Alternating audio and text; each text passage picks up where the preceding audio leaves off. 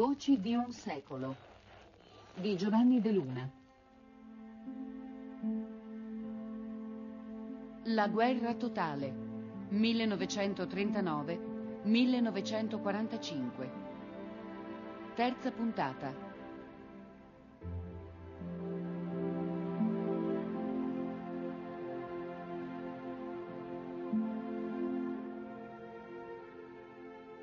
Wenn wir jetzt in die lachenden und frohen Gesichter dieser Urlauber schauen, dann ist es wohl nicht übertrieben, wenn wir sagen, dass es wohl kaum etwas gibt, was das Herz eines jeden Soldaten höher schlagen lässt als ein paar Urlaubstage.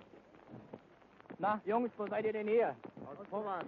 Ach, aus Pommern. Zu Mutter nach Hause. Jetzt fahrt ihr zu Muttern, ja? Jawohl. Wart ihr schon mal auf Urlaub? Nein. Il documento con cui oggi inizia il nostro viaggio all'interno della guerra totale è la radiocronaca dell'arrivo di soldati tedeschi a Berlino, reduci dal fronte e per un periodo di licenza da trascorrere a casa.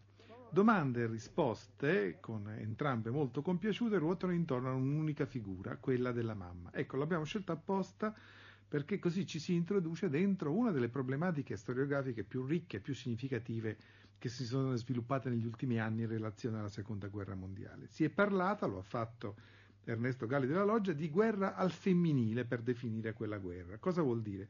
Vuol dire che effettivamente per la prima volta durante quella guerra proprio le condizioni eccezionali della guerra totale scaraventarono eh, le donne fuori dagli ambiti della domesticità, del privato, del familismo, del focolare domestico all'interno del quale erano state tradizionalmente confinate nella separatezza tra sfera pubblica e sfera privata. Le donne sono quindi, come dire, protagoniste di un'inedita stagione di attivismo e di iniziativa sociale, eh, anche proprio perché vengono chiamate ad affrontare lavori, compiti, mansioni totalmente diverse da quelle eh, tradizionali. Non è solo questo, però, io credo che all'interno del, della definizione di guerra al, al femminile e all'interno di questo maternage complessivo che viene utilizzato per definire storicamente quella guerra, c'è una componente fortemente segnata dalla dimensione psicologica affettiva. Il riferimento materno era un riferimento anche di protezione, c'è una sorta di regressione all'infanzia da parte degli uomini che nel loro sentirsi inermi, poco protetti, ostaggiabili, deportabili, catturabili, fucilabili, ammazzabili, come dire, regrediscono eh, fino all'infanzia, al, eh, come dire, cercando nel seno materno un punto di riferimento affettivo e protettivo. Torneremo però eh, ampiamente su questi aspetti. Adesso io volevo proporre un altro documento, sempre in questa direzione, proprio, proprio, nella direzione più della dimensione oggettiva del ruolo della donna che non nella direzione del ruolo soggettivo. Con gli uomini al fronte, infatti, cambiano gerarchie e collocazioni produttive tradizionali. Ascoltiamo insieme questo documentario realizzato dalla radio tedesca nel 1941 sulla condizione delle donne in guerra. Besonders eng und herzlich ist die Verbundenheit zwischen den deutschen Frauen und den Soldaten. L'unione tra le donne tedesche e i soldati è particolarmente stretta. Ogni ragazza desidera essere in corrispondenza con un soldato al quale può scrivere quel che succede in patria. Le donne tedesche sentono come loro dovere l'essere madri per il popolo e compagne per gli uomini. Si impegnano con fierezza per mostrarsi degni dei sacrifici degli uomini. Esse attraversano questo periodo di guerra con fiducia e senso di responsabilità. Poi però questo contesto, il contesto che abbiamo appena ascoltato, cambia radicalmente. Questo stesso documentario ci rinvia altre immagini di donne, le donne postine, le donne tranviere, le donne operaie nell'industria bellica, le donne coinvolte nel processo produttivo. La guerra impone anche maggiori doveri alle donne che lavorano. Il loro numero è cresciuto molto. La mattina si incontrano spesso postine in graziosa uniforme che consegnano la posta. Nei tram le donne svolgono con tranquillità le attività di controllore e nella ferrovia si scoprono donne che scortano i treni e che lavorano agli sportelli. Particolarmente numerose sono le donne nell'industria, soprattutto nell'industria di guerra, dove le donne aiutano a fabbricare le armi per le battaglie e per le vittorie degli uomini al fronte. E ancora, sempre scavando all'interno di questo documento, la solidarietà tra donne. È una categoria che qui, è meglio dirlo chiaramente, viene usata strumentalmente per porre l'accento sull'unità del popolo tedesco nello sforzo bellico. E tuttavia siamo comunque di fronte a una prima individuazione di uno specifico femminile di solidarietà. Ascoltiamo. Si deve cercare di alleviare, con ogni mezzo, il peso del lavoro quotidiano per tutte le donne. L'organizzazione femminile tedesca ha creato una forma di collaborazione tra vicini di casa. In ogni palazzo esiste una donna incaricata di assistere le donne che lavorano. Quasi due milioni di donne si sono presentate per svolgere questo servizio presso le donne che lavorano, madri con molti figli o donne incinte e presso anziani e malati. Un altro segno di solidarietà con le lavoratrici è la loro sostituzione nelle fabbriche. Infatti studentesse e casalinghe, per qualche settimana, prendono il posto delle operaie che in questo modo possono usufruire di ferie pagate. Anche le contadine devono affrontare durante la guerra maggiori doveri. Con gli uomini al fronte, esse sono le sole responsabili delle fattorie. Già anni fa è stato creato dall'organizzazione femminile l'aiuto per il raccolto, la cui importanza è cresciuta durante la guerra.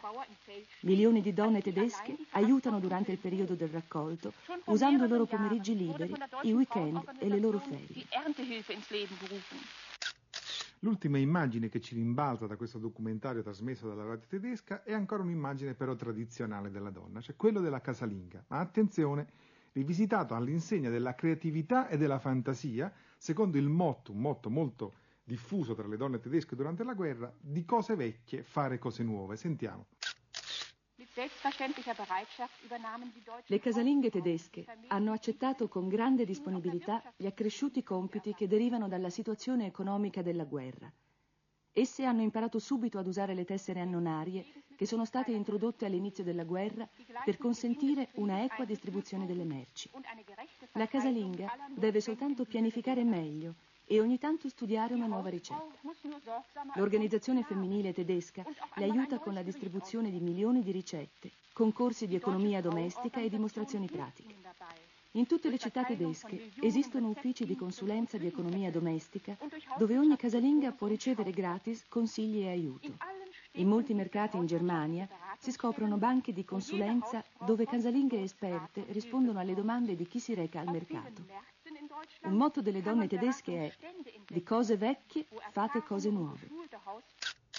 A questa immagine di frugalità e di parsimonia nell'immaginario maschile si contrappone ovviamente quella della donna simbolo sessuale. Sulle gambe di Betty Gable, sul seno di Rita Hayworth si avvilupparono allora i sogni erotici di milioni e milioni di combattenti su tutti i fronti. Noi non potendo mostrarvi immagini di pin-up vi facciamo ascoltare comunque una delle voci più sexy della seconda guerra mondiale, quella di Sara Leander. Jawohl. Ganzes Glück ist Liebe.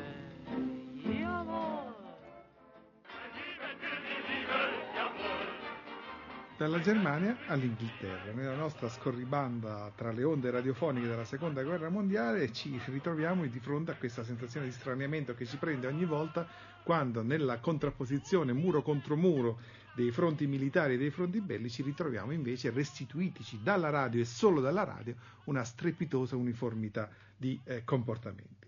Eh, quegli appelli alla fantasia e alla creatività della casalinga che abbiamo prima ascoltato nel documentario della radio tedesca dedicato alle donne ritornano adesso puntuali in una trasmissione della BBC dal titolo esemplare e programmatico di Kitchen Front. Vi proponiamo due esempi di questa trasmissione. Nel primo, il commentatore Freddy Griswood risponde a varie lettere di ascoltatrici. Il tema è il lavoro in fabbrica, come andare a fare la spesa se si è in fabbrica, come rendere meno iniquo il sistema del tesseramento. Good morning everybody. One or two rather interesting letters have turned up during the week and I'd like to deal with these now. Buongiorno a tutti. Mi sono arrivate un paio di lettere interessanti questa settimana e vorrei parlarvene. Vediamo per prima quella che mi hanno scritto da Birmingham. Una signora che lavora in fabbrica in quella città scrive che non ha tempo per fare le compere durante il giorno perché i negozi o sono chiusi quando esce dalla fabbrica oppure non trova più nulla da comprare. È un problema che conosco anch'io. Ma ho letto sui giornali una storiella interessante e utile che fornisce un buon suggerimento. È così irritante. Quando una lavoratrice si lamenta di non avere il tempo per fare la spesa, indubbiamente vi sentite solidari. Ma Hounslow le direbbero: Ma non lo sa ancora. Telefoni alla signora Brown a Hounslow. Numero. La signora Brown, responsabile del servizio volontario femminile, ha una squadra di 30 volontarie cicliste che vi fanno la spesa. Se necessario, vanno a recuperare la tessera nonaria che avete lasciato nel cassetto in alto a sinistra del comò e ve la riportano a casa. Più di 50 lavoratrici già si fanno portare la spesa a casa ogni settimana e, ha detto la signora Brown ieri, riceviamo richieste nuove ogni giorno. Ed è tutto gratis. Ecco, tenete presente sempre la valenza propagandistica che si accompagna a questo tipo di trasmissioni.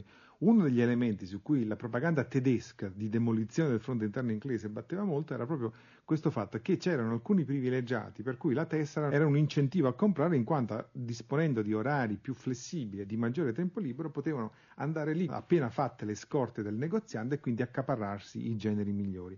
Freddy Greiswood in questo apparente risposta piana piana, tranquilla tranquilla a un problema di elementare sopravvivenza, in realtà si confronta con uno degli aspetti della guerra per onde che abbiamo documentato già nelle nostre precedenti puntate. Adesso un altro eh, esempio di The Kitchen Front, questa volta proprio all'interno del tema di cui stiamo parlando in questa puntata, cioè mh, qui è un dialogo, noi non l'abbiamo tradotto perché è abbastanza eh, comprensibile, insomma, ed è abbastanza colorito così com'è nel documento sonoro originale, è un dialogo tra due massai che devono inventarsi una nuova ricetta eh, per sostituire il tacchino nel pranzo tradizionale di Natale. Sentiamo.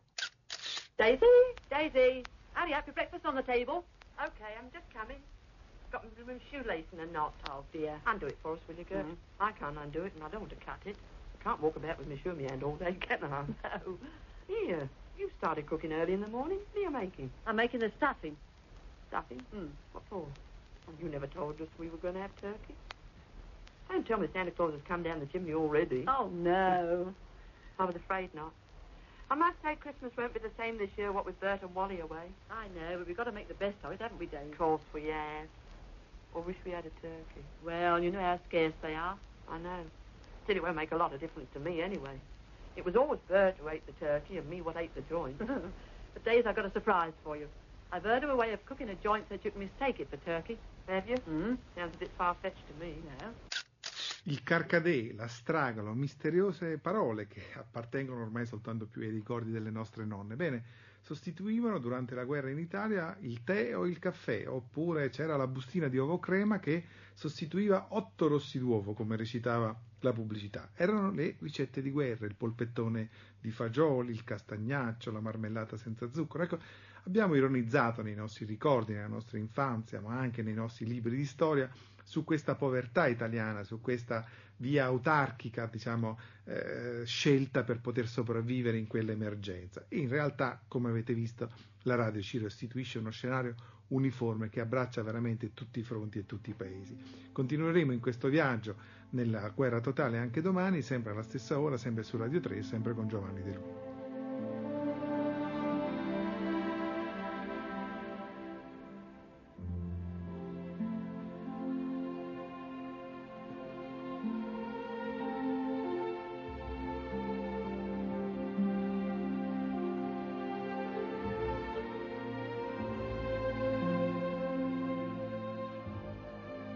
Per il ciclo Voci di un secolo abbiamo trasmesso La guerra totale 1939-1945. Terza puntata. Mamme e spose, le donne in guerra.